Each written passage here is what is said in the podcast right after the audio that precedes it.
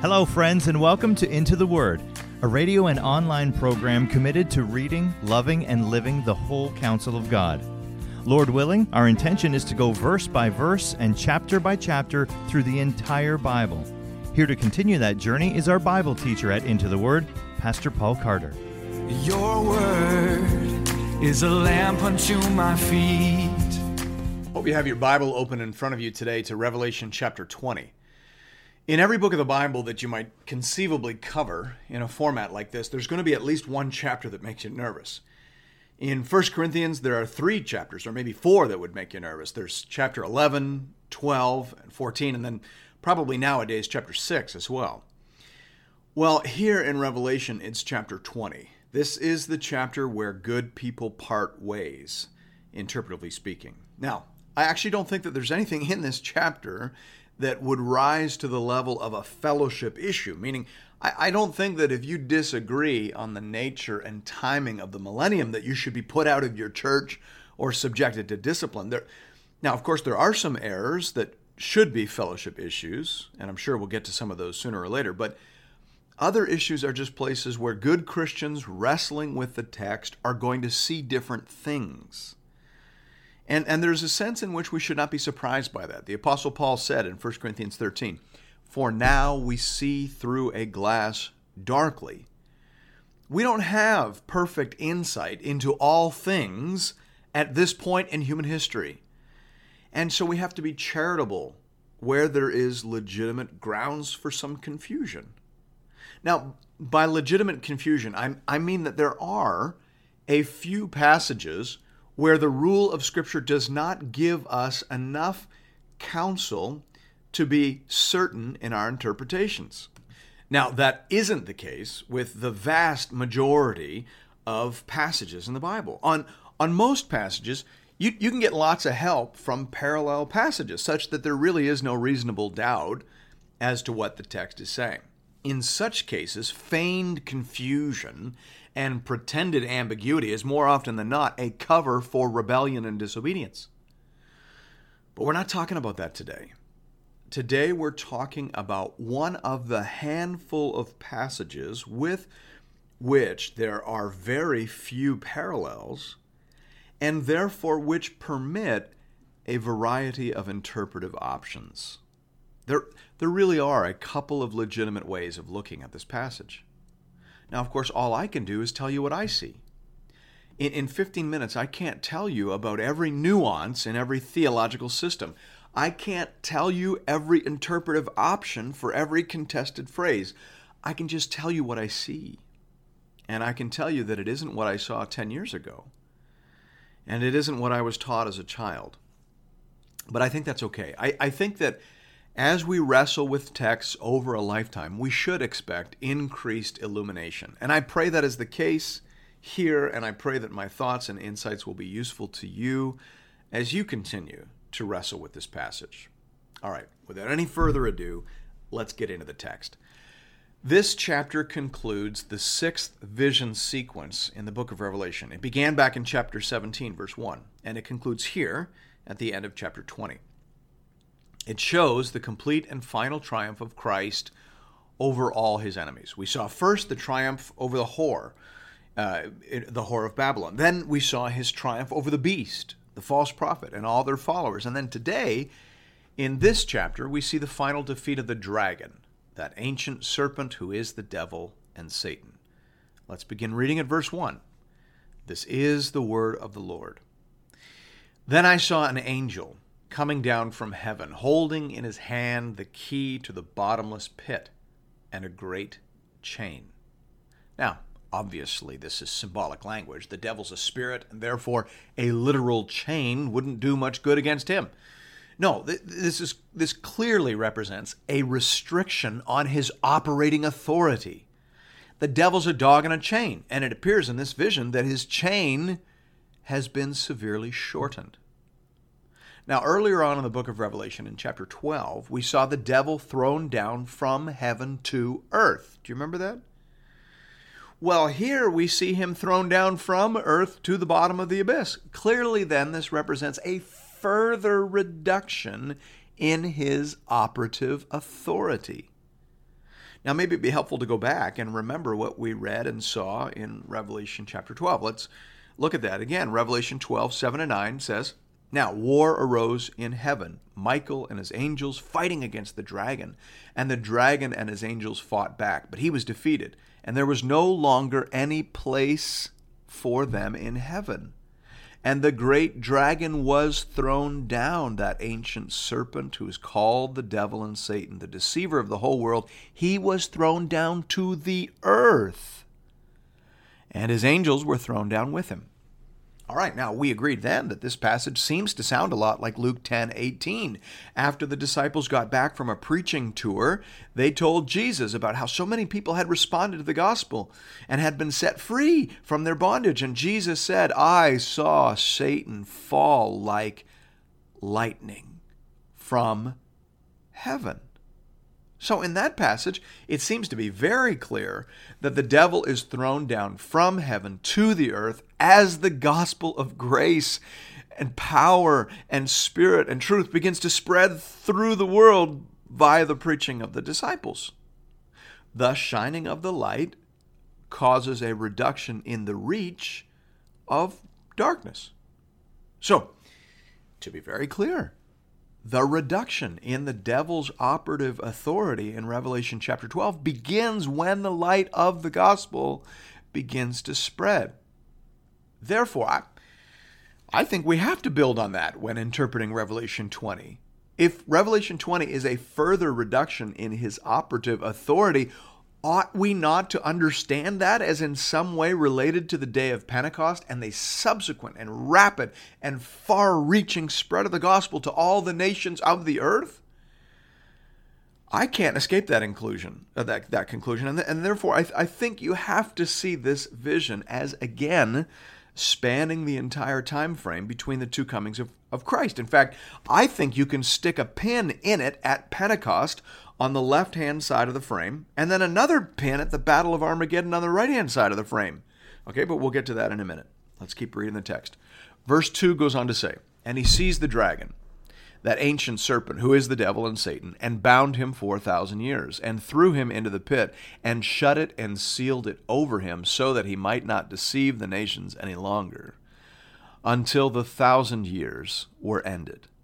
After that, he must be released for a little while. All right. If we are right in understanding the binding of Satan to refer to his diminished operative authority due to the Spirit's help in the spread of the gospel, then I think what we are seeing here in this verse is that near the end of that long season, we should expect a sudden and significant increase in demonic opposition. The devil's chain will shrink as the gospel goes forth to all the earth, and then suddenly it will increase and the people of God will face a massive spike in demonic opposition. I think we've got that right. It sounds very similar to what Jesus said in Matthew 24 14. He said, This gospel of the kingdom will be proclaimed throughout the whole world as a testimony to all nations, and then the end will come. Right? So in Matthew 24, Jesus says, Expect increase and then the end right? So there's going to be some increase, there's going to be some opportunity in advance, and then he says, then we're going to get into the stuff associated with the end. So I, I think we've got that right.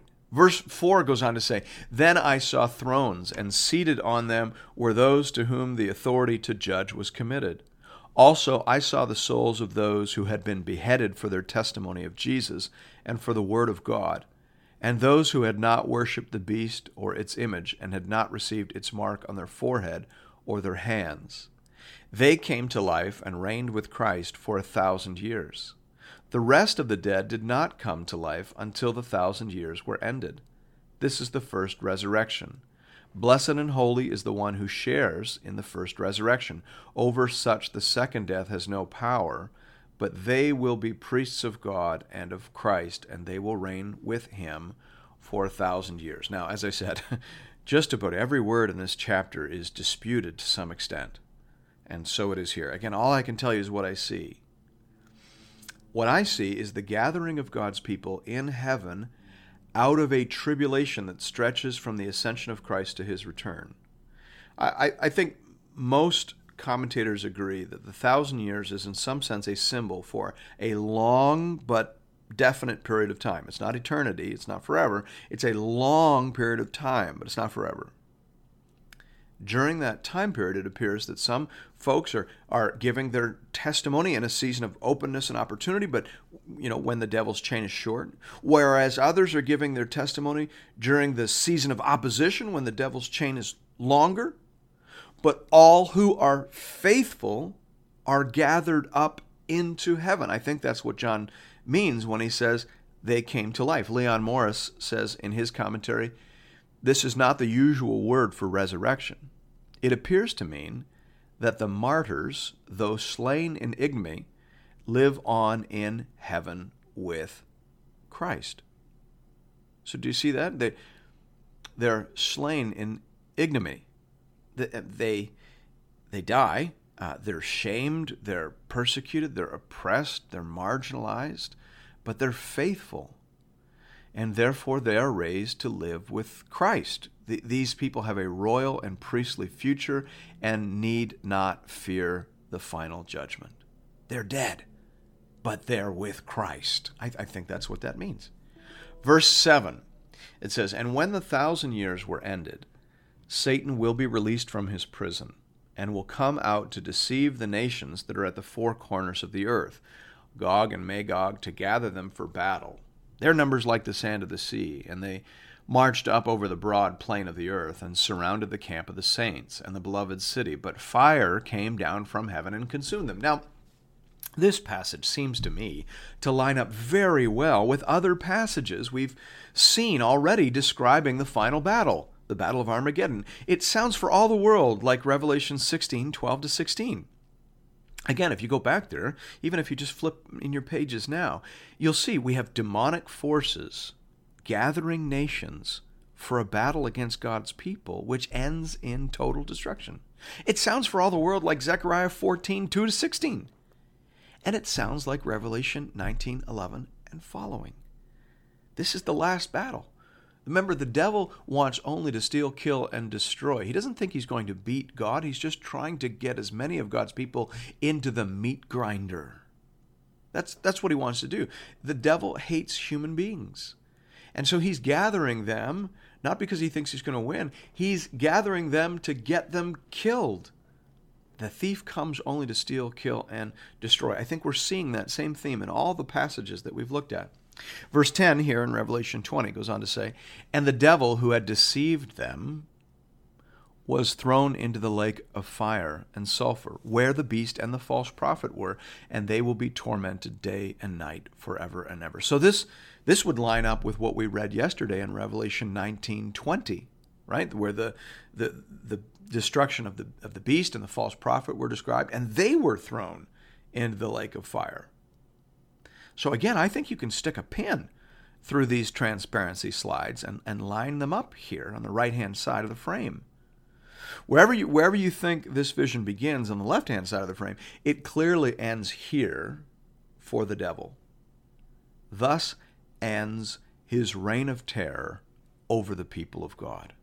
He is thrown down, finally and utterly. Thanks be to God verse 11 says, Then I saw a great white throne, and him who was seated on it. Now, this is clearly a picture of the final judgment. We, have passed through the controversial parts of the passage. From here on in, there's general agreement. Verse 10, uh, from verse 10 goes on to say, From his presence, earth and sky fled away, and no place was found for them. And I saw the dead, great and small, standing before the throne, and books were opened. Then another book was opened, which is the book of life. And the dead were judged by what was written in the books, according to what they had done. And the sea gave up the dead who were in it. Death and Hades gave up the dead who were in them. And they were judged, each one of them, according to what they had done. Now, we need to pause here for a second. Sometimes Christians are surprised when they read that, that people are going to be judged on the basis of their works, right? I mean, isn't salvation by grace alone, through faith alone, because of Christ alone? And the answer, of course, is yes, yes. But nevertheless, we are judged, the Bible says, on the basis of our works. Now, in a sense, this lines up very well with what we see in the parable of the sheep and the goats in Matthew chapter 25. In fact, we're told in Matthew 25 that the parable of the sheep and the goats is a parable of the final judgment. It says, When the Son of Man comes in his glory and all the angels with him, then he will sit on his throne, his glorious throne. Before him will be gathered all the nations, and he will separate people one from another, as a shepherd separates the sheep from the goats. All right, so that's clearly another way of describing the same events on the same day. And you will notice that on that day, Jesus judges the sheep and the goats. Now, they're already sheep or goats on that day, meaning they don't become sheep because of their good works. But their good works reveal, under scrutiny and judgment, that they are in fact sheep, and likewise the absence of those works proves that the goats are goats. So think of it like this You become a sheep by grace alone, through faith alone, because of Christ alone. But sheep do sheepy things, and your judgment will deal in those things. Verse 14 goes on to say, Then death and Hades were thrown into the lake of fire. That is the second death, the lake of fire. So, the second death is the death of judgment and eternal exile. Verse 15. And if anyone's name was not found written in the book of life, he was thrown into the lake of fire. Now, those are some of the most sobering words in Scripture. As you hear those words, you may be asking the same question that the gathered crowd asked of Peter on the day of Pentecost. They were cut to the heart, and they asked Peter what they should do. And Peter said to them, Repent and be baptized every one of you in the name of Jesus Christ for the forgiveness of your sins, and you will receive the gift of the Holy Spirit. I have no better advice to give than that. Repent and be baptized, every one of you, in the name of Christ Jesus for the forgiveness of sins, and you will receive the gift of the Holy Spirit and the gift of eternal life. Thanks be to God. Thank you, friends, for listening to another episode of Into the Word. If you're interested in additional resources or previous episodes and series, you can find those at intotheword.ca. You can also connect with Pastor Paul and other Bible readers on the Into the Word Facebook page. Just type Into the Word into the search bar. If you'd like to contribute to this listener supported program, go to the website and click the Give bar in the top right corner. Once again, that's intotheword.ca. We hope to see you again real soon, right here, for another episode of Into the Word.